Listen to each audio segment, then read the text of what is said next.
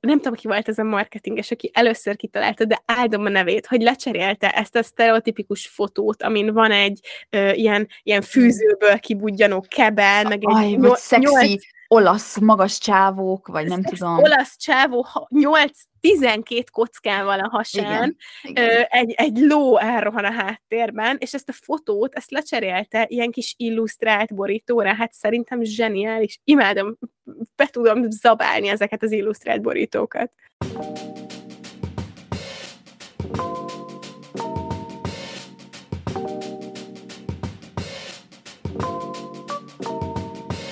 Világmegváltó, tabu döntögető baráti beszélgetések. Ez a Nem azért a podcast. A mikrofonoknál Csorba Eszter és Sólyom Eszter nem azért, de én mostanában csak olyan regényeket tudok olvasni, amik romantikus regények, és van benne két főszereplő, akik először esetleg annyira nem kedvelik egymást, aztán valami olyan helyzetbe kerülnek, ahol csak egy ágy van, és ajjaj, kénytelenek azon az ágyon megosztozni, aztán egyre jobban kedvelik egymást, aztán egy kicsit összevesznek, aztán örökre összejönnek. Mindez legyen lehetőleg 300 oldal alatt, és egy olyan kis szexi kis borítóval, ahol jól megvannak rajzolva, illusztrálva a karakterek, szóval nem, semmiképpen se egy ember legyen lefényképezve, hogyha ez lehetséges. És lehet, hogy néz nagyon ítélkezően a Simone de Beauvoir a második nem, meg egyéb mindenféle klasszikus a, a könyves polcomról. Nézegettem őket, nézegettem őket, de nem bírok nekiállni, elkezdeni olyan könyvet, ami nem egy garantált happy ending, egy, egy kis pornó, hogy őszinték legyünk, és, és nagyon-nagyon egyszerűen fogyasztható romantikus regény. Igen, és ez a 300 oldal is ilyen Times New Roman 30-asra van írva köbben. Ismerős. Hát én ezt az Enemies to Lovers uh, zsanrát igazából fantasy uh, fantaziba beágyazva nagyon szeretem, alapból ilyen romantikus regényekben annyira nem, de amúgy abszolút átérzem ezt az üldögelnek az ilyen jó kis komoly könyvek a könyves polcomon. Őszintén szólva, én egy kicsit azt veszem észre magamon, hogy annyi sok szar van a világban, a hírektől elkezdve válság, recesszió, infláció, háború, minden, minden ömlik ránk a szar nagyon sok oldalról, és én így, amikor olvasok, akkor, akkor rohadtul nem akarok így valós világbeli problémákkal foglalkozni, meg, meg realista dolgokat olvasni. Én azt szeretném, hogy két ember egymásba szeressen, és boldogan érek, amíg meg nem halnak, és akkor addig a, nem tudom, x órán keresztül, amíg olvasom, addig nem léteznek ezek a problémák. És tökre irigylem, vagy hát nem is irigylem, csak talán így felnézek azokra, akik ilyen komoly műveltséget, műveltségnek számító könyveket olvasnak, de én így hagyjanak békén, a világ elég komoly és, és nehéz ahhoz, hogy a könyveim ne legyenek azok szerintem amúgy középiskolában én direkt csak ilyen ezeket a komoly klasszikusokat olvastam, mert az edgy teenager voltam, de talán akkor még nem voltam annyira tisztában azzal, hogy miről is szól ez a felnőtt világ, és hogy mennyire szar valójában. És akkor még így elvesztem ezeket, ezt a szar felnőtt világot könyvekben olvasni, de most már így abszolút nincs az energiám, hogy hát ez olyan, mint mondjuk ha leüljen sorozatozni, vagy filmezni, akkor is általában az ilyen könnyű sorozatokra mész, akár a 20 hmm. percesekre, nem ülsz megnézni egy tök komoly filmet, ami valószínűleg fantasztikus, és tök jó értéke van, meg üzenete, de hogy így az agyi kapacitásodba az úgy nem fog belemenni. Így van. Meg öm, én is sokat olvastam a gimiben, meg sok klasszikust olvastunk, mert ugye irodalomfaktos voltam, vagy magyar faktos voltam, és, és így elég, tehát igazából ez volt a munkám kvázi, most így az idézőjelekben annyi idősen, hogy, hogy ezeket elolvassam, aztán meg órán beszéljünk róla, semmi más dolgom nem volt a világban.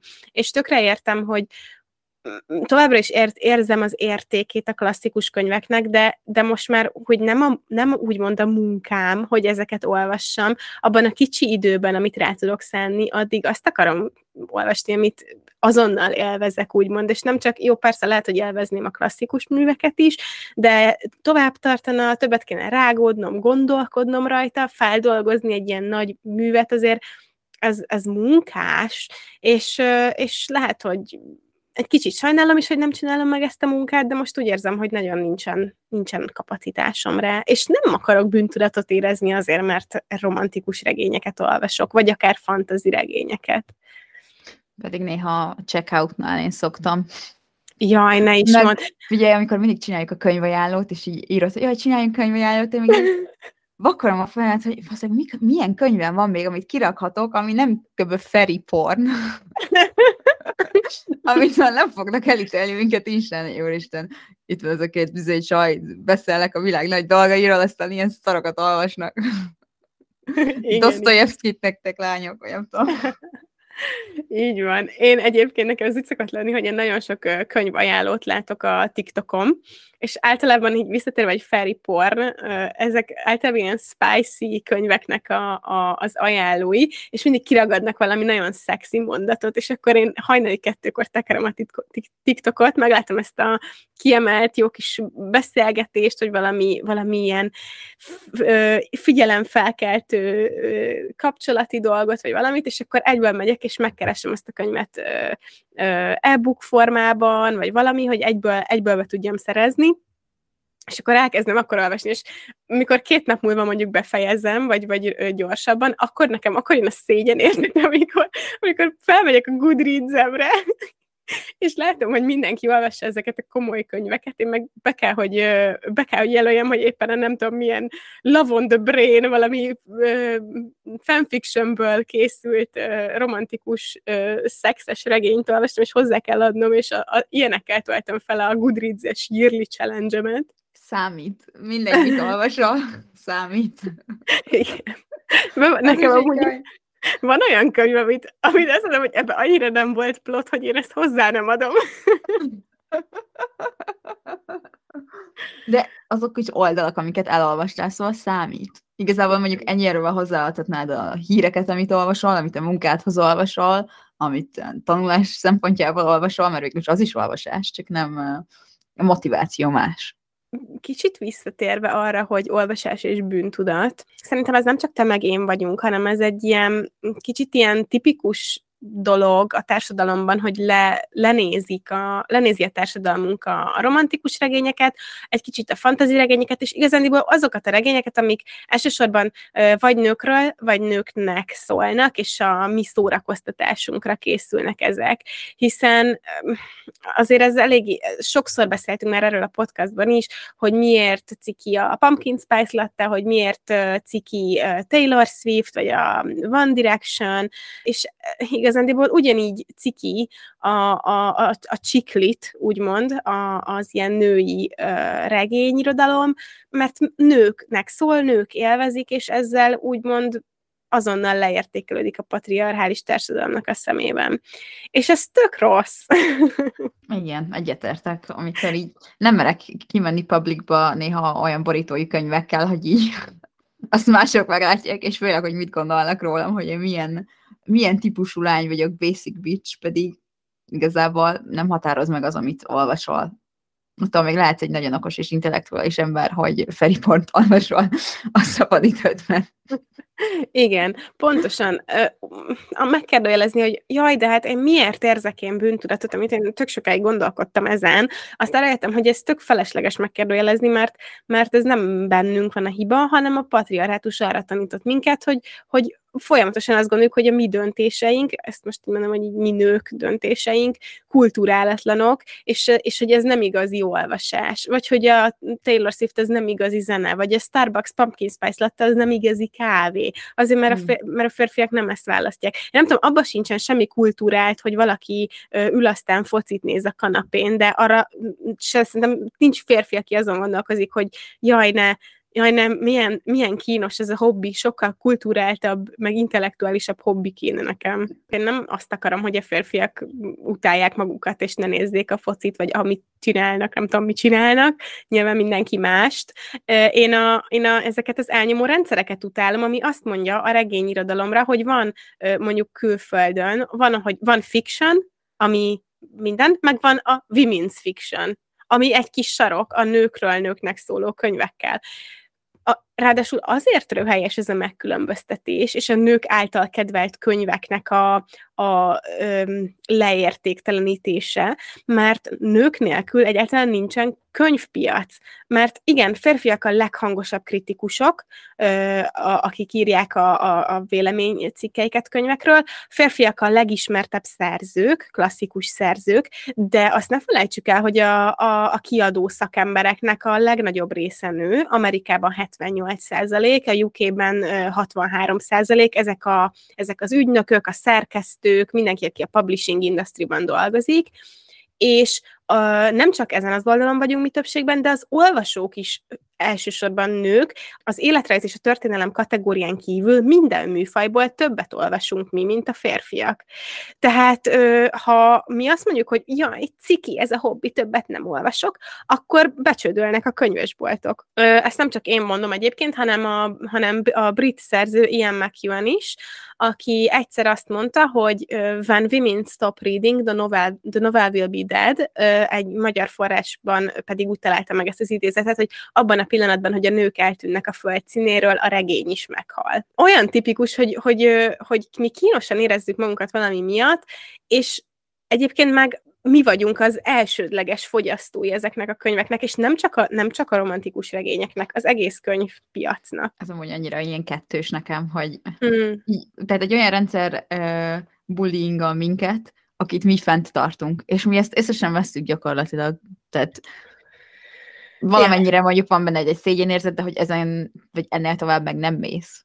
Yeah, Tehát akkor yeah. nem az lesz, hogy oh, én akkor nem, fogom, nem fogok addig uh, women's fiction-t olvasni, amíg le nem veszik ezt a nevet, és át nem teszik a sima fikció részre. Mert nem fogod ezt megcsinálni nyilván, mert ahhoz nagyon-nagyon sok ilyen nem tudom, fellázadás kéne individuális szinten, hogy akkor a, a kiadók rájöjjenek, vagy a, nem is tudom, hogy ki, ki kategorizálja be ezeket a könyveket egyáltalán, de hogy ők azt mondják, hogy jó, jó, akkor nem fogjuk így uh, nemi, vagy nem függővé tenni a könyveket, hanem akkor fikciós, fikciós, minden oda tartozik. Ja. ja, szóval ezen, ezen gondolkoztam meg, ez nekem érdekes volt, voltak ezek a számok, hogy mennyire nők dolgoznak, és csak gondolj könyvesbolti eladóra, gondolj egy könyvtárosra, azok nagyon-nagyon sokszor nők, tehát, hogy mi, a mi, mi hátunkon van ez, meg vállunkon az irodalom, irodalomtanárok, azok is nagyon sokszor nők. Hát mondjuk a tanárok általában inkább. Igen. Inkább. Kivéve a tesi tanárok, ugye? Vagy az infotanárok. Vagy az infotanárok. Na, mindegy. Arról nincs most statisztikát, hogy több női vagy férfi író van, mint, tehát hogy az egyikből több van, mint a másik? Szerintem össze... nem, nincsen statisztikám, mm. amire tudnék hivatkozni. Szerintem összességében ezek alapján biztos, hogy több a női író, ha csak gondolunk a, a sok romantikus regényre, amit megírnak a nők. Viszont az, az szerintem elkeserítő, hogy mennyire a klasszikusok között a, a nyugati irodalmi kánon, az mennyire férfiakkal van tele, és tudsz talán mondani egy Jane austen egy Brontét, egy Mary Shelley-t, és akkor körül ennyi. Tehát mondom, én úgy, hogy irodalomfaktos voltam, én nagyon töröm az eszem, és nem tudok megnevezni egy, mondjuk egy magyar ö, nőt, ö, irodalmi alakot. Á. Én hiába voltam magyar faktos, és imádtam a magyar tanáromat, az egyik kedvenc tanárom volt, úgyhogy ez nem ellene szól, de nekünk is úgy, hogy egy csomó magyar óránk volt, és egy csomó mindent olvastunk, amit a, alapból nem olvasnak a gyerekek a magyar oktatási rendszerben. Így is volt kettő darab óránk azzal a címmel, hogy nők a 19. században, és Anna Karanináról tanultunk, meg ö, mi volt a másik? Nem emlékszem a másikra, de az is csak a, ja, Bováriné, Bováriné meg Anna Karanina ez volt a nők a 19. században. Ők alakok, nem írók. Mondanám, igen, ezek, ezek karakterek, a férfiak igen. által írt karakterek. Igen. Vagy, Ráadásul az Anna Kareninánál unalmasabb kétrészes könyvet én még életemben nem vettem a kezembe. Igen, úgyhogy ez egy kicsit Szörnyű. ilyen Szörnyű. Amúgy én is irodalomfaktos voltam, de szerintem nekünk nem is volt ilyen női alakok a, a, vagy hát ilyen külön óra, hogy női alakok a 19. században, amire emlékszem, hogy ilyen különleges volt, az a, a Nóra vagy babaháznak is fordítják, ahol a csaj ott hagyja a férjét, végül is vállásban végződik. Henrik Ibsen, norvég drámaíró. Igen. És akkor ennek ezt a, ezt a drámát így elolvastuk meg, láttuk színházba is, meg minden, és akkor ott volt, hogy tessék nők, feminizmus. Oké, okay, jó, mehetünk tovább akit meg tudok nevezni az irodalomból nőt, az vagy karakter volt, ha, ha Nóra már akkor valamilyen szemét karakter, aki elhagyta a, a párját, vagy édesanna, aki, aki legyilkolta a családot, ahol szolgált, vagy híres szerzőknek a csajai. Jó, hát de ugye akkor még általában ezek a regények, vagy tehát így az elején férfiak írták férfiaknak, mert ugye nők közül azért sokan nem tudtak olvasni, nem, nem engedték, hogy ők edukáltabbak legyenek, mint a férfiak, úgyhogy nyilván onnan az elején így a klasszikusok nagy része azért ilyen nagyon férfiak által meghatározott, hiszen ők voltak egyedül az olvasóközönség, meg azok, akiknek szabadott írniuk, hiszen egy e, csomó, nem tudom, filmet, meg forrás lehet arról látni, meg olvasni, hogy a nők annó, amikor mondjuk meg akartak jelentetni valamit, akkor férfi néven kellett, hogy megjelentessék. Például a Harry Pottert is J.K. Rowling azért nem írta rá a teljes nevét, mert erről a J.K. Rowlingról rá nem tudod eldönteni, hogy ez nő vagy férfi, és valószínűleg férfinek gondolod, és azt mondta neki a kiadója, hogy így valószínűleg nagy, nagyobb sikert fog elérni.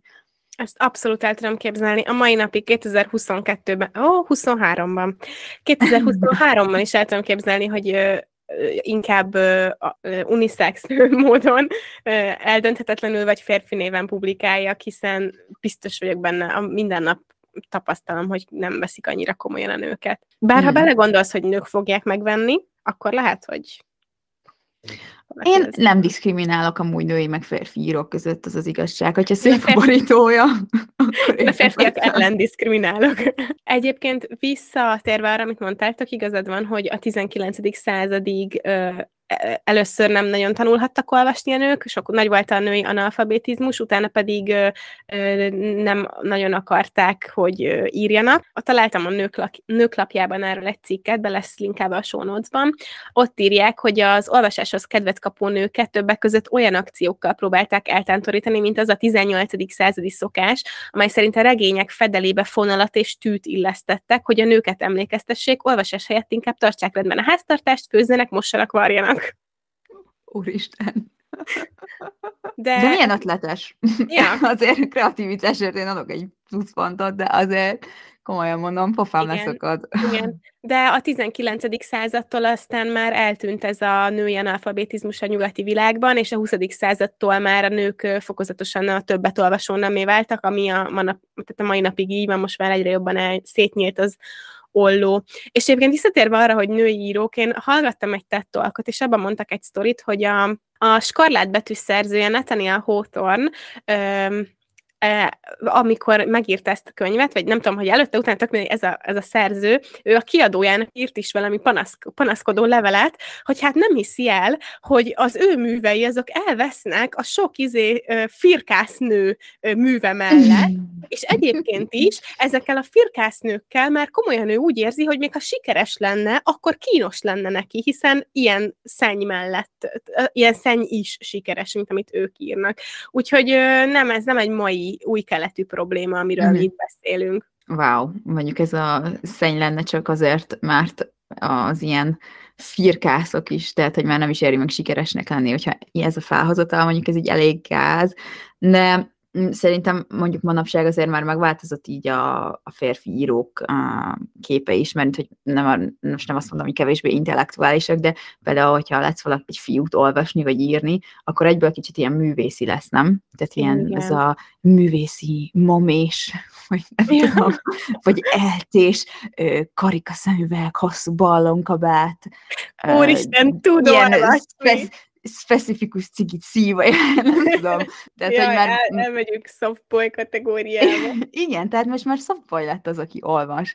Mert a kemény férfiak már nem olvasnak, de tényleg, tehát ez már így nem, nem egy dolog. Nem, nem adsz hozzá semmilyen ilyen na, tipikus férfias jelleget, hanem inkább nőiesíted.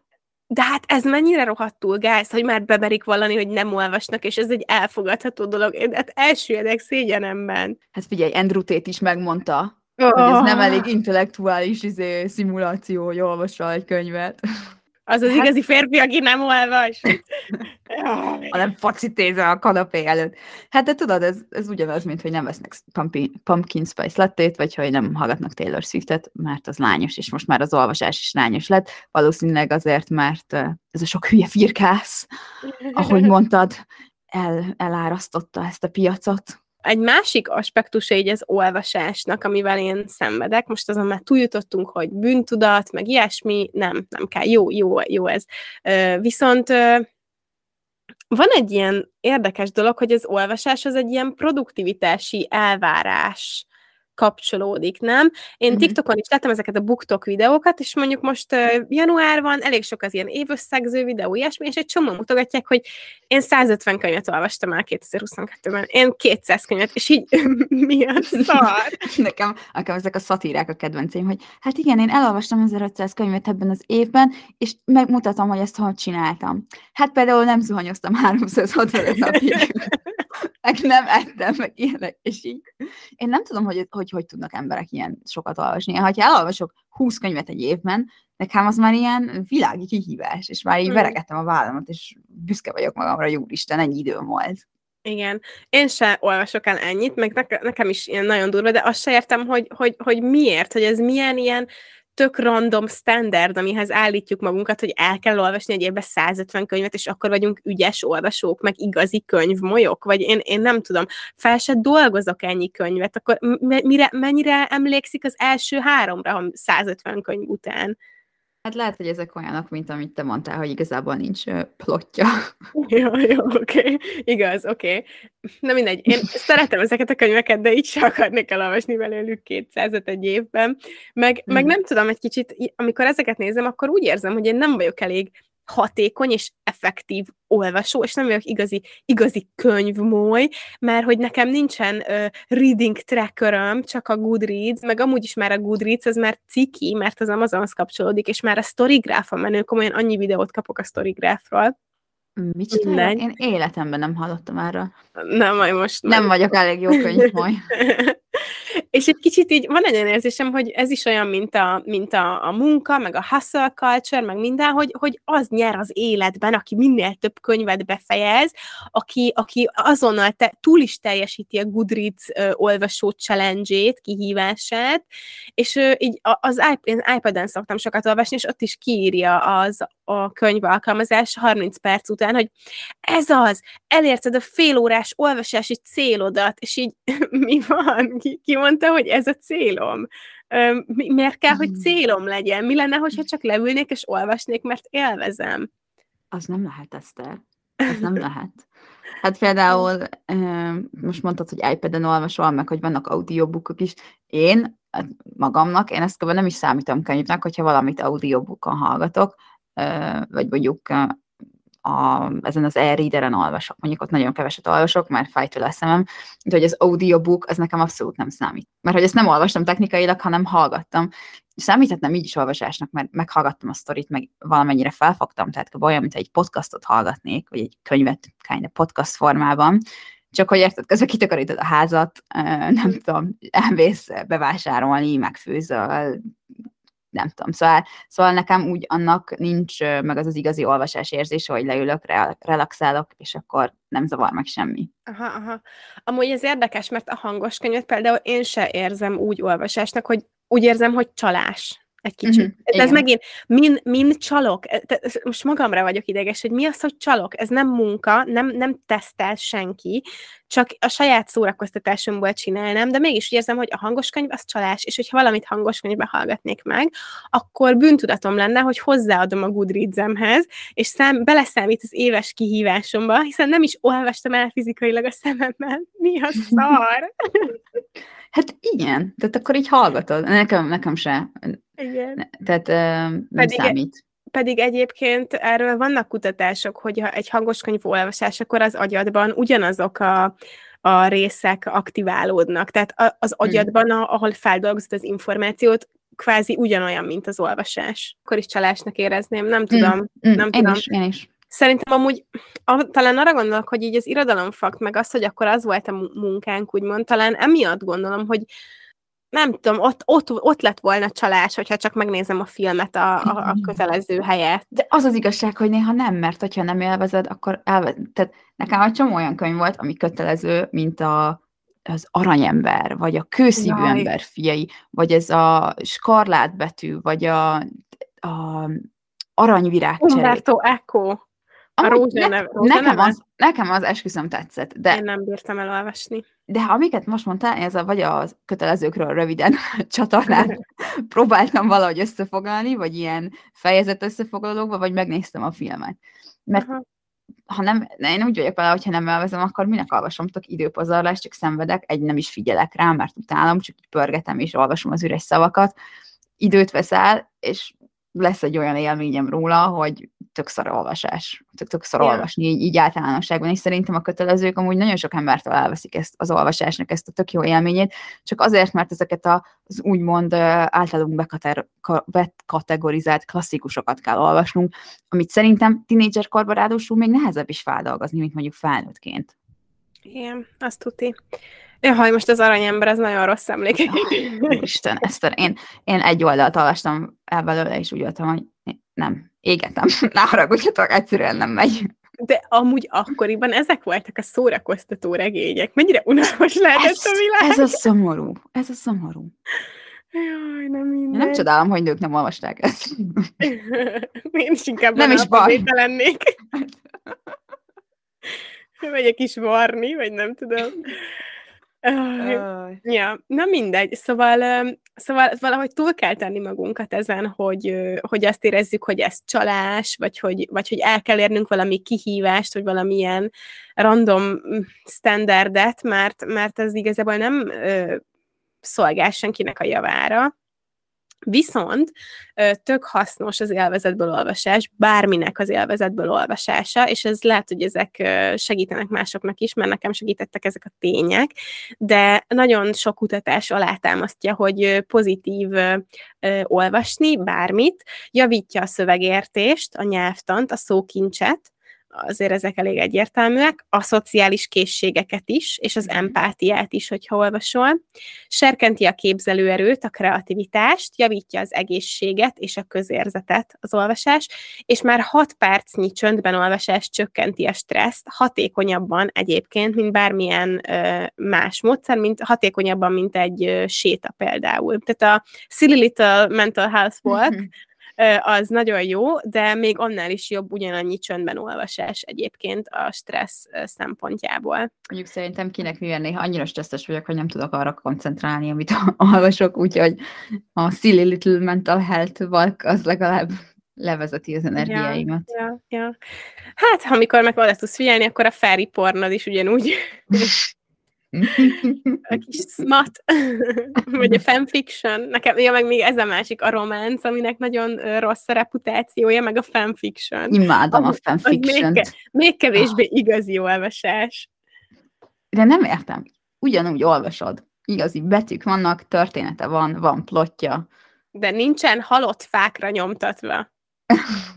hanem az interneten van, és nem egy fontos férfi ember írta, hanem egy random fan ingyen, önkéntesként. És ezért ez szar.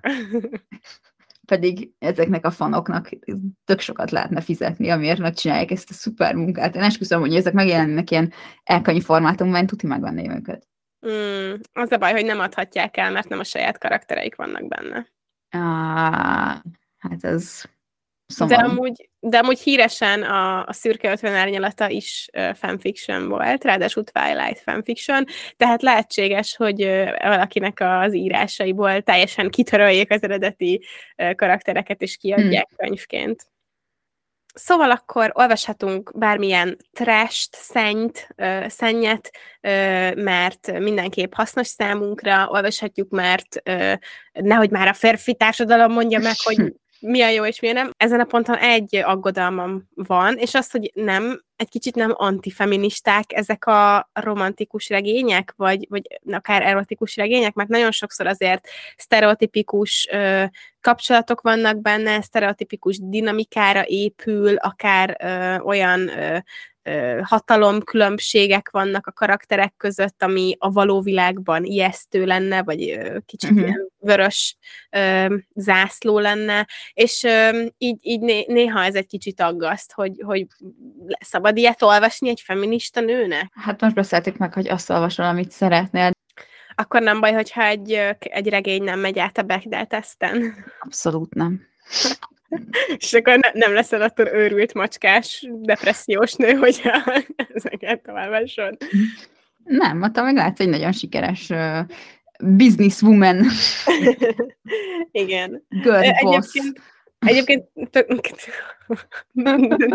ne, ne a girl boss Köszönöm, megnyugtattál. Egyébként én is erre jutottam, és egy kicsit még az is benne van, hogy talán az túlzás lenne azt mondani, hogy a romantikus regény, mint műfaj, az feminista és revolutionary, viszont egy, egy, egy azért elértéktelenített műfajt olvasni, mert nőknek szól, igazándiból nem pont pont az a feminista, hogy ezt mégis foglalkozunk vele, mégis trendé tesszük, mégis beszélünk róla? Nekem mindig kicsit szúrja a szemet ez a megkülönböztetés, hogy ez a könyv feminista, vagy, vagy hát nem, hogy nem ment, hogy ez a könyv csak lá- nőknek szól, ez meg mindenkinek szól, nem tudom, szerintem az lenne igazán feminista, hogyha nem tennénk megkülönböztetést nőknek és nem nőknek szóló könyvek között, hanem azt mondanák, hogy nézd, ez egy könyv, ez bárki olvashatja, nem csak nőknek szól, lehet, hogy nőkről íródott, és egy nő írta, de bárki olvashatja. Tök igazad van, és itt most nem, nem olyan könyvekről beszélek, amire rá van matricázva, hogy fiúk kizárva. Ez egy jó sorozat volt, kicsi, kicsi sokat olvastam, hanem azért úgy, úgy használom ezt, hogy nőknek szóló, hogy, hogy azért lássuk be reálisan, bárki elolvashatná, de férfiak nem fogják felvenni, pont azért, amit te mondtál, mert nem uh-huh. férfias. Szerintem sok modern, ma íródó romantikus regény egyébként pont azért nem, hogy nem antifeminista, de szerintem akár még hasznos is így társadalmilag, mert ö, sokszor nem csak úgy, nő, úgy nők jelennek meg benne, hogy, hogy van egy női főszereplő, de akár marginalizált történeteket mutat be, van benne sok színesbőrű karakter, LMBT karakter, és nem, nem, csak, nem csak az a románc, ami mondjuk 20 éve volt, vagy 30 éve volt a könyvekben, hanem akár teljesen új és divers karakterek is vannak ezekben, amikkel nem, nem találkozunk a mainstream médiában. Tehát kicsit jobban tudunk hozzá relételni, mint ez az újabb generáció.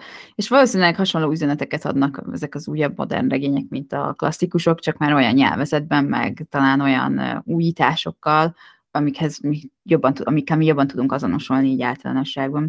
Meg amúgy szerintem ezek a romanc regények azért egy csomó olyan kapcsolati sémán is végigmennek, ami azért lehet hasznos, mondjuk, hogyha egy, nem tudom, egy könyvben van egy ilyen abusív párkapcsolat, amiből a végén kikerül a nő, akkor azt szerintem, ha valaki olyan olvassa, aki szintén egy ilyen kapcsolatban van, azt lehet akár szemfeltáró is, vagy lehet akár egy, egy útja annak, hogy feldolgozza a, a, a traumáit ezzel kapcsolatban. Igen, abszolút. És azért um, az ilyen sikerlistára kerülő csiklit könyvek azért nagyon nem csak arról szólnak, hogy van egy férfi meg egy nő, akik mm. összeteszik a dolgaikat, hanem, hanem azért ezekben általában vannak olyan történetszálak, olyan karakterek is, hogy, hogy akár egy testvéri viszonyt ö, is feldolgoz a szerelmi szál mellett, vagy akár gyászt, vagy ö, egy életközépi válságot, vagy hustle culture és ilyen mérgező produktivitást. Tehát ö, azért nyilván komolyan dolgoznak ezek a szerzők azon, hogy legyen valami értelmes plot a könyvekben, és, és ami már oda kerül, hogy már mindenki hallott róla, mert olyan sikeresek, azok nem véletlenül sikeresek. Ez ugyanaz, mint a Basic Bitches epizódunkban, hogy nem véletlenül divatosak azok a dolgok, amit minden sarkon mm. lát. Igen, illetve van még itt egy része, már itt fairy porn, meg, meg, meg, meg, meg spice, meg ilyenek, azért ö, lássuk be, hogy a romantikus regényekben az erotika az nagyon más, mint a mainstream médiában, meg a pornóiparban. Uh-huh, uh-huh. És az is az, ami most itt akár teszik, akár nem, ezek női szemmel íródnak nagyon sokszor, és a női élvezetet teszik a középpontba, és amikor van egy olyan világunk, ahol számmal mérhetően a, a, a hetero férfiak élveznek el a legtöbbet, és van egy hatalmas orgazmus gap a férfiak és a nők, és a, a, a hetero nők és mindenki más között, ott azért ez egy elég, elég fontos megkülönböztetés, hogy végre van egy formátum, ahol, ahol a nők élvezete számít, ahol van konszenzus. És amúgy nevetséges, amikor férfiak... Ezért nem szeretik a férfiak. Igen, amikor férfiak nem értik, hogy most miért kérdezi meg ennyiszer, hogy szabad, de hát ez tök izé, kihoz a kedvből, és akkor így pont ez benne a szexi. Ennyire félreérteni egymást, hogy lehet? Aj, nem tudom, de erre az aspektusra nem is gondoltam, de igen, abszolút igazad van. Tehát, és, nem tudom, nőként azért nagyon kevés olyan pornó oldal szerintem elérhető, ami a, a női élvezetet teszi a középpontba. Szerintem erről beszélünk is a pornós epizódban, mm. meg a blog, blogunkon amúgy, a nem azért podcast.com weboldalon van blogunk, és ott van egy blogcikk is erről, és vannak nők számára is elérhető, meg etikus pornóoldalak oda felsorolva, hogyha bárkit érdekel. De igen, akkor így nők általában így könyvformátumban, vagy fanfiction formátumban jutnak hozzá ezekhez a, a dolgokhoz, ami, amihez a férfiak nem tudom, két kanttintás alatt. És ha belegondolunk, hogy nagyon sokszor nők írják ezeket a könyveket, akkor igazándiból ott vagyunk, hogy nem kaptuk meg a, a, az uralkodó ö, társadalmi struktúrában a, a nekünk szóló dolgot, úgyhogy megteremtettük magunknak, és hmm. ezért kicsúfolnak minket a rohadt életbe.